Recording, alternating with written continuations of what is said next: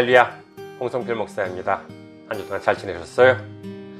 저는 현재 일본 군마현에 있는 이카호 중앙교회를 섬기고 있습니다. 교회 홈페이지 알려드리겠습니다. 이카호 중앙교회 홈페이지는 www.ikaho.co www.ikaho.co입니다. 이곳으로 오시면 저희 교회에 대한 안내 말씀 그리고 주일 설교 말씀을 들으실 수가 있습니다. 그리고 주일 설교 말씀은 동영상 사이트 유튜브를 통해서 시청하실 수가 있으시고 그리고 팟캐스트와 팟빵을 통해서도 음성으로 들으실 수가 있습니다. 그리고 저희 교회 홈페이지에 오시면은 매주 전해드리는 설교 말씀을 텍스트로도 본문으로도 보실 수가 있습니다. 여러분의 참고가 되시길 바랍니다. 다음은 저는 현재 그리스도 사랑, 이웃 사랑, 기린 선교회를 섬기고 있습니다. 기린 선교회 홈페이지 알려드리겠습니다. 기린 선교회 홈페이지는요, www.3927.kr www.3927.kr입니다. 그리고 메일 주소도 알려드리겠습니다. 기린 선교회 메일 주소는요, 기린미션@gmail.com 기린미션@gmail.com입니다. 이곳으로 메일을 보내주시면은 제가 언제든지 직접 받아볼 수가 있습니다. 다음으로 지난주에 또 귀하게 선교 후원으로 섬겨주신 분들이 계십니다. 성상욱님, 윤창조님, 부산 명성교회 김성원 목사님, 이진묵님, 오현성님, 나라티님, 윤성화님, 그리고 안성희님께서 귀하게 선교 후원으로 섬겨주셨습니다. 감사합니다. 정말 얼마나 감사하고 얼마나 큰 힘이 되는지 모릅니다. 매주 이렇게 기도로 그리고 물질로 이렇게 섬겨주시는 여러분들 위해 예수님의 놀라운 축복과 넘치는 은혜가 함께 하시기를 주님의 이름으로 축원드립니다. 다음으로 선교 후원으로 섬겨주실 분들을 위해 안내 말씀 드립니다. 먼저 한국에 있는 은행이지요. KB 국민은행입니다. 계좌번호는요, 079-21-0736-251 KB 국민은행 079-21-0736-251 홍성필입니다. 또는 다음은 일본에 있는 은행입니다. 일본에 있는 은행으로 직접 참고주실 분들 또는 일본에 계신 분들을 위해 안내 말씀드립니다. 먼저 군마은행입니다. 저희 교회가 있는 지역은행이에요. 군마은행 지점번호는 190, 계좌번호는 1992256입니다. 군마은행 지점번호는 190, 계좌번호는 1992256 혼손피루입니다. 다음은 일본에 있는 우체국은행입니다. 유초은행이에요. 기호는 10450, 번호는 356-44801, 지점번호는 048, 유초은행 기호는 10450, 번호는 356-44801, 지점번호는 048, 역시 혼손피루입니다. 저희 교회는 아직까지 재정적으로 미자립 상태에 있습니다. 그래서 여러분의 기도와 선교 후원이 거의 유일하게 큰 힘이 되고 있습니다. 여러분의 많은 기도, 많은 관심, 많은 참여, 많은 섬김 기다리고 있겠습니다. 다음으로 오늘 함께 은혜 나누실 말씀 보시겠습니다. 함께 은혜 나누실 말씀 로마서 16장 24절 말씀입니다. 로마서 16장 24절 말씀 봉독하겠습니다. 로마서 16장 24절 없음 아멘. 할렐루야. 주님을 사랑하시면 아멘 하시기 바랍니다. 아멘. 오늘 저는 여러분과 함께 로마서 강의 155번째 시간으로서 로마서 16장 서론이라고 하는 제목으로 은혜를 나누고자 합니다. 오늘은 드디어 로마서 마지막 장인 16장으로 들어가는 날입니다. 그런데 여러분께서는 혹시 마태복음 1장에 대해서 기억하시는지 모르겠습니다. 거기에는 예수님의 계보가 나와 있지요. 마태복음 1장 2절 보면은요, 아브라함이 이삭을 낳고, 이삭은 야곱을 낳고, 야곱은 유다와 그의 형제들을 낳고. 그렇게 해서 이제 마지막 25절에서는 예수님이 이제 탄생을 하게 되는 것이지요. 이 마태복음 1장, 누가 누구를 낳고 누가 누구를 낳고 하는 글을 처음 읽으면은요 참 지루하고 따분합니다만, 구약을 다 읽고 그리고 그 흐름을 이해하고 난 다음에 이 마태복음 1장을 읽으면은요, 아, 하나님께서는 예수님께서 이 땅에 오시는 것을 벌써 이렇게 구체적으로 준비하고 계셨구나 하고 얼마나 큰 은혜가 되는지 모릅니다. 이 로마서 16장도 마찬가지입니다. 그렇다고 이 로마서 16장을 이해하기 위해서도 구약을 다 알아야 하는 것이냐? 그거는 아닙니다만은, 다만 이를 무심코 읽는 것이 아니라 하나하나 자세히 살펴가면은요, 대단히 큰 은혜가 될 수 있다라고 하는 사실을 우리는 분명히 알아야 하겠습니다. 자, 오늘은 16장 첫 시간이기 때문에 우선 16장에 대한 개론과 전체적인 구조 그리고 흐름부터 알아본 다음에 세부적으로 들어가 볼까 합니다. 15장까지는 이렇게 하지는 않았는데 이 16장은 왜 이렇게 살펴보아야 하는가 하면은요, 이 15장까지와는 다르게 이 16장은 조금 특별한 내용을 담고 있기 때문인 것입니다. 우선 이 16장에 대한 개론에 대해서 말씀드리고자 합니다. 일반적으로 바울 서신을 보시면은요, 마지막 부분에 누구에게 안부를 전해달라라고 하는 내용이 들어가 있습니다만, 특별히 이 로마서 16장에 보면은요, 많은 이름들이 나옵니다. 그나마 골로새서 4장에도 좀 많은 이름들이 나오긴 합니다만은, 기타 다른 서신들과는 비교가 안 될 정도로 아주 구체적인 이름들이 많이 등장한다. 이와 같은 특징을 가지고 있습니다. 이 16장에 대해서요, 일부 신학자들은 좀 독특한 학설을 주장하기도 합니다. 그것은 뭐냐면은요, 이 로마서 16장이라고 하는 것은 그 전에 있는 15장까지와는 별개로 쓰여진 편지다라고 하는 것이에요. 그 이유 중 하나는 이 글의 흐름이 앞부분과는 사뭇 다르다라고 하는 점을 들기도 하고요. 그리고 나중에 조금 더 자세히 말씀을 드리겠습니다만, 여기에 등장하는 인물 중에 몇몇은 로마가 아니라 분명 에베소에 살고 있는 사람들이다라고 하는 것이에요. 그러니까 앞서 15장까지는 로마에 있는 교회로 보내진 것이지만, 이 마지막에 있는 이 16장은 로마가 아닌 에베소로 보내는 서한이 여기에 끼었다라고 하는 주장인 것이지요. 이 외에도요, 어디서부터 어디까지가 진짜 로마서냐라고 하는 점에 대해서는 그 구성의 차이에 있어서 무려 15종류나 그 조합이 있다고 합니다. 사실 이와 같은 논쟁은요, 로마서에서만 있는 것이 아닙니다. 대표적인 경우가 창세기라고 할 수가 있는데, 창세기는 1장부터 50장까지 있습니다만, 그와 같은 창세기라고 하는 것은 여러 가지의 문서들이 조합된 것이다 라고 하는 이른바 문서설 또는 문서가설이라고 하는 주장이 있습니다. 그리고 심한 경우에는요, 창세기 1장 1절과 2절도 나누어진다, 이와 같은 주장이 있는 것도 사실이에요.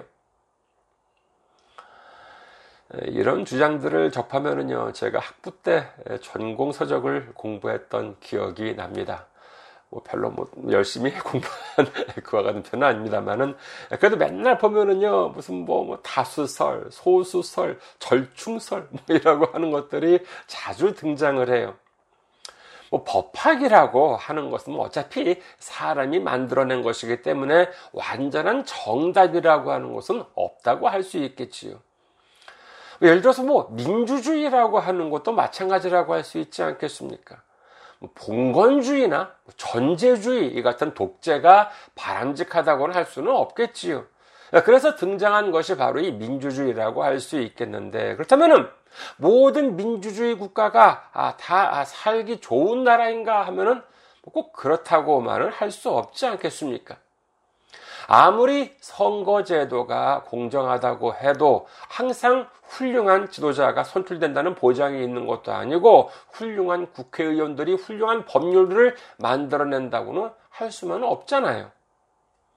뭐 삼권 분립이 있다고는 하지만 판사들이 항상 올바른 판결을 내린다라고 할 수도 없고, 뭐 행정 시스템이 항상 공정하게 돌아가기만 한다고도 할 수 없을 것입니다. 여기에는 엄격하게 본다면은요, 정답이라고 하는 것은 없다고 할 수 있지 않을까 합니다.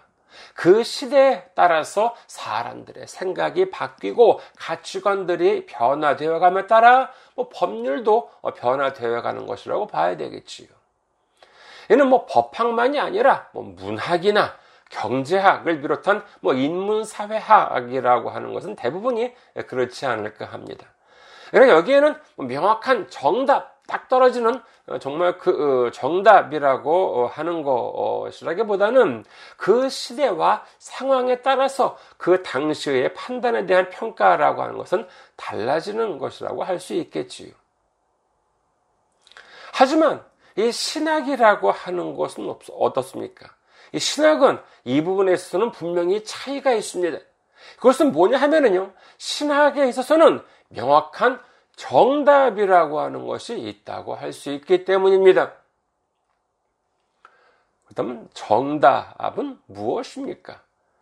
그렇죠. 그것은 바로 하나님의 말씀, 하나님의 계획이야말로 진정한 정답이라고 할 수 있다라고 하는 사실을 믿으시기를 주님의 이름으로 축원합니다.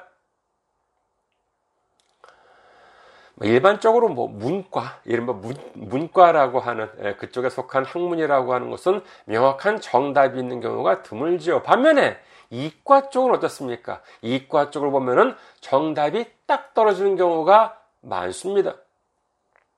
뭐 이과나 문과 뭐 거창한 것은 아니지만은요, 뭐 산수 문제도 마찬가지잖아요. 예를 들어서 제가 800원짜리 물건을 사고 1,000원을 내면은 뭐 이와 같은 경우 거스름돈을 얼마 주어야 하느냐에 대해서 학자마다 견해가 달라지는 경우는 없을 거 아니에요. 내가 800원짜리 물건을 사고 1,000원을 냈으면은 거스름돈은 200원을 줘야지요. 이런 점에 있어서 신학이라고 하는 학문은 문과라기보다는요, 좀 이과에 가까운 학문, 명확한 정답이 있는 학문이라고 할 수 있지 않을까 합니다. 그런데 이 성경 해석에 대해서 자꾸 사람의 생각을 집어넣으려고 해요. 그 대표적인 예가 바로 요한계시록이라고 할 수가 있겠지요. 이 장로회를 창시한 장칼뱅, 뭐 존 칼빈이라고도 이제 할 수 있겠습니다만, 장칼뱅의 경우를 보면은요, 그도 이 성경에 대한 주석서를 남기긴 했습니다만은 이 요한계시록에 대해서는 주석을 쓰지 않았습니다. 그것은 칼뱅이 요한계시록에 대한 주석을 쓴 다른 신학자들에 비해 지식이 부족했기 때문이라고 하는 것이 아니라 명확한 근거를 제시할 수 없었기 때문이다라고 할 수 있겠습니다. 그렇다면 왜 명확한 근거를 제시할 수 없었을까요? 다시 말해서 명확한 근거라고 하는 것은 어떻게 제시되어야 하는 것일까요? 그것은 바로 성경에 대한 문제는 성경으로 풀 수 있었을 때 비로소 명확한 근거를 제시하는 것이라고 할 수 있겠습니다. 그런데 이 계시록의 경우는 성경 66권 중에서 계시록을 제외하면은 65권인데 이 계시록에 기록된 내용에 대해서 나머지 이 65권 중에서 근거를 찾지 못했다고 할 수 있겠습니다. 어찌 보면은요, 이는 대단히 용기 있는 행동이 아니었을까 합니다. 정말 신학에 있어가지고의 대가라고 할 수 있는 칼뱅이, 이거 난 잘 모르겠으니까 안 쓰겠다. 라고 할 수 있는 게 그리 쉬운 일이겠습니까? 마지막 계시록도 어떻게든, 끼워 맞추려고 했다면은 충분히 누구보다도 잘 할 수 있었겠지요. 하지만 그렇게 하지 않은 것, 이는 오히려 대단히 용기 있는 행동이라고 할 수 있겠습니다. 하지만 이 용기 있는 행동이 아니라 용기 없는 행동을 많이 하는 사람들이 있지요. 이는 생각이 깊지 않은 일부 신학자나 목회자 또는 대부분의 사이비 종교 지도자들이 그렇습니다. 다른 성경에 의해 뒷받침되지 않은 내용임에도 불구하고 마치 자기가 예언자나 선지자라도 된 것처럼 계시록이나 기타 성경에 대해서 자기 주장을 거침없이 쏟아내면서 그것을 무슨 율법이나 십계명이라도 되는 것처럼 신자들에게 믿으라고 강요를 합니다. 이는 비단 사이비 지도자만이 아닙니다. 지난 10월 26일자 어떤 기독교 신문에 의하면은요, 이런 내용이 나와 있더라고요. 여러분께서는 어떻게 생각하시는지 한번 함께 좀 들어보셨으면 합니다. 자, 이 기독교 신문은 어떤 내용이 실려 있었느냐. 10월 26일 불과 며칠 전입니다. 근데 어떤 내용이었느냐라고 하면은요, 주일 예배 때 예배를 드리면서 커피를 마셔도 되냐 하는 것이었습니다. 여러분께서는 어떻게 생각하십니까? 주일 예배를 드리면서 커피를 마시는 것은 좋은 일입니까? 아니면은 바람직하지 않은 일입니까? 미국의 어떤 목사님께서 이에 대한 글을 올리면서 다음 성경 구절을 인용했다고 해요. 히브리서 12장 28절 후반부, 경건함과 두려움으로 하나님을 기쁘시게 섬길지니. 경건함과 두려움으로 하나님을 기쁘시게 섬길지니. 이는 무엇입니까? 주일 예배 때 커피를 마시는 일이 하나님에 대한 경건함과 두려움을 해친다라고 하는 것 아니겠습니까? 여기에 대해서요, 인터넷에서는 수많은 찬반 의견이 올라왔다고 합니다.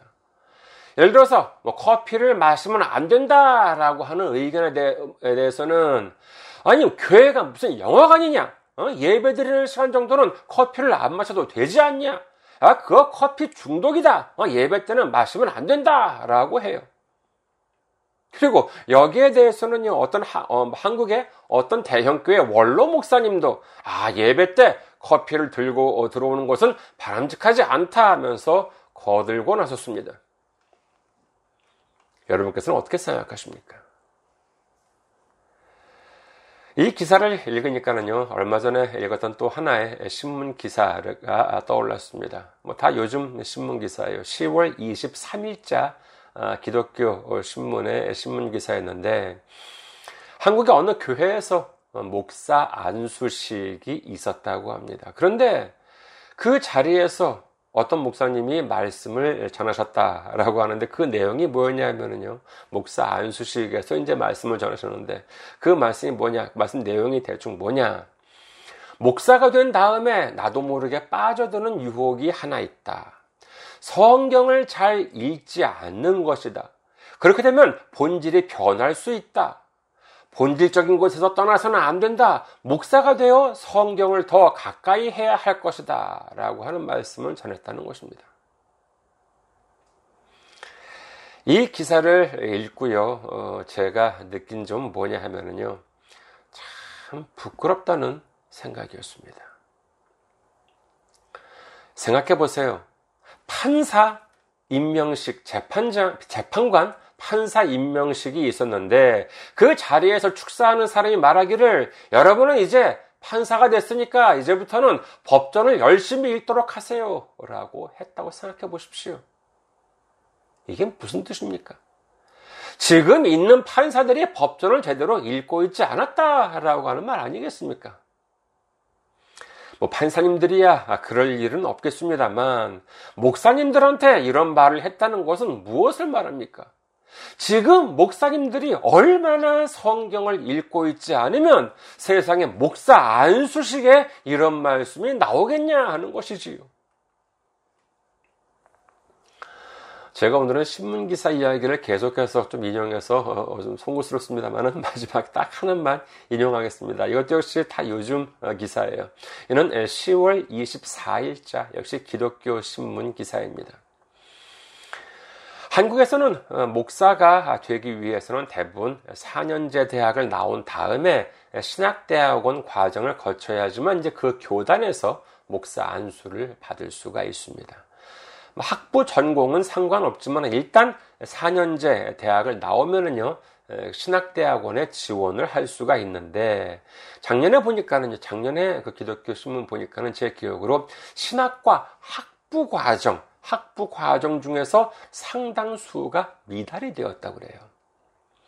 그래요, 목사 안수를 받기 위해서는 꼭 학부를 신학과에 들어갈 필요는 없으니까는요, 다른 과 전공을 해도 되니까는요, 그럴 수도 있겠다 싶었는데, 이번, 이 며칠 전에 신문을 보니까는 국내 대형 신학 대학원이 대부분 미달이 되었다라고 하는 것이에요.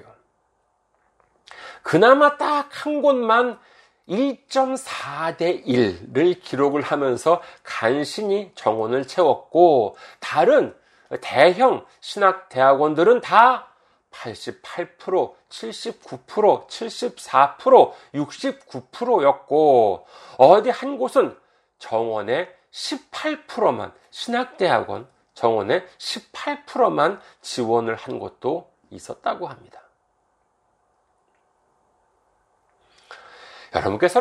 여러분께서는 이 대학교가 명문이 되기 위해서는 어떻게 되어야 한다고 생각하십니까? 물론 교수님도 좋아야 되겠고, 건물이나 시설도 그렇고, 그럼 거기에 위치도, 지리적인 위치도 좋고, 등록금까지 싸면은 더할 나위 없겠지요. 하지만 그것만 가지고는 명문대가 될 수 없습니다. 그렇다면 명문대가 되기 위해서 가장 중요한 것은 뭐냐라고 하면은요, 이는 바로 졸업생이 잘 돼야 합니다. 그 학교를 나온 졸업생들이 모두 많은 사람들로부터 인정을 받고 뛰어난 성과를 낸다라고 한다면은 설령 등록금이 비싸거나 위치가 별로 좋지 않더라도 명문대학이 될 수 있어요. 우리나라나 일본인 경우는 좋은 대학들이 대부분 다 이렇게 대도시에 있는 경우가 많습니다만, 미국 같은 곳을 본다면요, 상당히 외진 곳에 있음에도 불구하고 세계적으로 유명한 대학인 경우가 많이 있습니다. 그리고 그런 곳은 대부분 또 사립대학이라서 등록금도 보통 비싼 것이 아니에요. 하지만 그럼에도 불구하고 명문대인 이유가 무엇이겠습니까? 그렇죠. 졸업생들이 완전 쟁쟁합니다. 세계적으로 평가받는 사람들도 많기 때문인 것이지요. 그래서 그 나라만이 아니라 전 세계에서 거기를 들어가려고 몰려드는 것 아니겠습니까? 하지만 한국의 신학대학원이 이런 대접을 받고 있는 이유가 무엇이겠습니까? 이는 누워서 침뱉기가 될 수도 있겠습니다만, 100%, 99%도 아니에요. 100% 그 신학교를 나온 기존 목회자들이 제대로 하지 못했기 때문이라고 할 수 있지 않겠습니까? 그럼 무엇을 제대로 하지 못했느냐 하면은 그 핵심 중 하나가 바로 성경을 가까이 하지 않음으로 인해서 생기는 문제들이다라고 할 수 있는 것입니다. 설교 시간대라 하더라도 뭐 성경을 말하는 것이 아니라 뭐 자기 이야기를 하고 성경 구절에 대한 해석도 성경으로 푸는 것이 아니라 자기 생각대로 자기 멋대로 풀게 된다면은 그게 이단 사이비와 무슨 차이가 있겠습니까? 아까 말씀드렸던 뭐 커피 문제도 마찬가지입니다. 이건 뭐 미국 목사님의 말씀이었다고 하는데 히브리서를 인용하면서 커피를 들고 예배 시간대 들어오는 것이 경건하지 않다? 이는 그야말로 하나는 알고 둘은 모르는 것이다 라고 밖에는 할 수 없습니다. 누가복음에서 주님께서는 뭐라고 말씀하십니까? 누가복음 6장 37절 비판하지 말라 그리하면 너희가 비판을 받지 않을 것이요 정죄하지 말라 그리하면 너희가 정죄를 받지 않을 것이요 용서하라 그리하면 너희가 용서를 받을 것이요. 만약에 예배 시간대 뭐 담배를 피운다거나 하는 것은 옆 사람한테 민폐가 될 수 있지 않겠습니까? 뭐 예배 시간대 술을 마신다라고 하는 것도 뭐 냄새가 날 수도 있고 뭐 그렇겠지요. 술이나 예배 시간대 뭐 술이나 담배가 아니라 아니 예배 시간대 뭐 예를 들어서 컵라면을 먹는다고 한번 생각해 보세요. 그러면 냄새도 나고 소리도 나고 그러니까 주변 사람들한테 얼마나 민폐가 되겠습니까? 하지만 무슨 법을 어기는 것도 아니요. 그죠? 예배 시간 때 주변 사람들한테 민폐를 끼치지도 않고 조용히 커피를 마신다고 하는 것에 대해서는 이는 성경적으로 본다 하더라도 문제될 것이 전혀 없습니다. 그럼에도 불구하고 아 자기는 커피를 마시는 것에 대해서 올바르지 않다고 생각한다라면은 어떻게 하면 되겠습니까? 그 사람 자기가 생각하기에는 아, 커피는 예배 시간 때 커피 마시는 것은 올바르지 않다. 이렇게 생각하는 사람은 어떻게 하면 되겠어요? 예, 자기만 안 마시면 되는 것입니다. 그다음 반대로 아, 예배 때 커피를 마시는 사람이 뭐 그렇겠지만 커피를 안 마시는 사람들로는 뭐 비판을 할 수 있겠습니까? 로마서 14장 3절 먹는 자는 먹지 않는 자를 업신여기지 말고 먹지 않는 자는 먹는 자를 비판하지 말라 이는 하나님이 그를 받으셨습니다. 만약에 예배 시간 때 커피를 마시는 것이 바람직하지 않다라고 하는 생각하는 사람이 있다고 한다면 그 생각도 비난받아서는 안 되겠지요.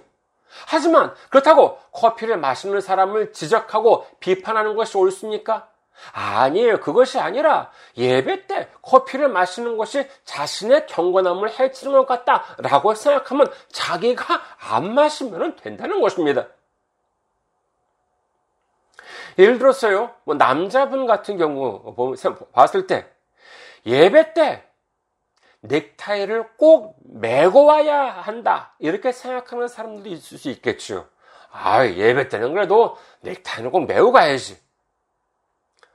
만약에 자기가 그렇게 생각한다면 자기는 그럼 그렇게 하면 되는 것이지만은 넥타이를 매지 않은 다른 사람들을 비판하거나 비난하는 일, 이는 대단히 옳지 않다라고 해야 하겠습니다. 자기가 뭔데 성경에도 나와 있지 않은 것으로 다른 사람들을 비판할 수가 있겠습니까? 성경에 이와 같이 되어 있음에도 불구하고 앞서 무슨 뭐 커피가 어쨌다거나 하는 말들이 나오는 이유가 뭐라고요? 예, 성경을 제대로 알지 못하고 자기 생각만 가지고 남들을 판단하려는 사람들이 너무나도 많기 때문인 것입니다. 신학이라고 하는 것이 무엇입니까? 신학, 하나님의 학문 아니겠습니까? 그런데 지금은 신학이 아니라 사람들의 생각, 이건 뭐 인학이 아니에요. 쓰레기 같은 잡학들이 교회에서 판을 칩니다. 그러니 누가 목사가 되려 하겠습니까? 이는 마치 그런 것이나 마찬가지입니다. 지금 한국이나 일본을 보면은요, 무슨 법대나 의대가 인기학과라고 하지만은 만약에 그 나라의 법조인들, 판사나 변호사들이 법을 너무나도 모른다고 한번 해보세요. 맨날 판결을 보면은 엿장수 마음대로 해요. 아니면은 의사들이 너무나도 공부를 안 해요.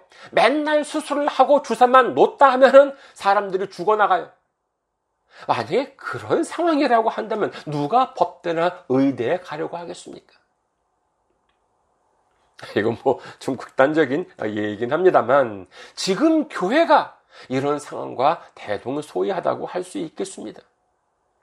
교회에서 사람들이 주님의 말씀으로 은혜를 받는 것이 아니라 사람의 생각 때문에 상처를 받고 다툼만 일어나요. 이러니 누가 목사가 되고 싶어 하겠냐는 것입니다. 구약에서도 보면은요, 자기 생활을 절제하는 나실인의 경우를 본다 하더라도 일부 예외를 제외하고는 대부분이 자기가 스스로 결정을 해서 나실인이 되는 경우가 있습니다만, 누군가가 어떤 사람을 보고 야, 너 나실인이 되라! 라고 해서 되는 경우 성경에는 어디에도 없지 않습니까? 판사가 법을 모르면 무죄한 사람을 죄인으로 만들고, 의사가 의술을 모르면 멀쩡한 사람을 병자로 만들어버리는 것처럼, 목사가 성경을 모르면 멀쩡한 사람을 죄인으로 만들어버리거나 상처를 입히게 되고 마는 것입니다. 로마서 14장 19절에서 20절, 그러므로 우리가 화평의 일과 서로 덕을 세우는 일을 힘쓰나니 음식으로 말미암아 하나님의 사업을 무너지게 하지 말라. 만물이 다 깨끗하되 거리낌으로 먹는 사람에게는 악한 것이라. 우리가 성경을 이해할 때에는 사람의 생각을 개입시키는 것이 아니라 하나님의 뜻을 그대로 받아들이는 것에 집중을 해야 하고, 그리고 거기서 문제가 생기는 경우에는 내 생각으로 풀려고 덤벼드는 것이 아니라 무엇보다 성경 말씀으로 풀어야 하는 그와 같은 자세가 필요하다라고 하는 사실을 우리는 분명히 마음에 새겨야 하는 것입니다. 우리는 비난이 아니라 화평을 세우고 덕을 세우는 일에 힘써야 합니다. 그리고 무엇보다 우리는 사람의 생각으로 성경을 난도질해가면서 짜깁기를 하는 것이 아니라 우리에게 주어진 구약 39권, 신약 27권의 성경 말씀이 유일하고도 완전한 하나님의 말씀이라고 하는 사실을 받아들이는 자세가 필요하다라고 할 수가 있겠습니다. 이제 오늘부터 살펴보게 될 이 로마서 16장에서도 이 사람의 생각을 앞세우는 것이 아니라 주님께서 우리에게 주시는 말씀으로 받아들임으로 말미암아 주님께서 채워주시는 은혜를 충만하게 받으시는 우리 모두가 되시기를 주님의 이름으로 축원합니다. 감사합니다. 항상 승리하시고 건강한 모습으로 다음 주에 뵙겠습니다.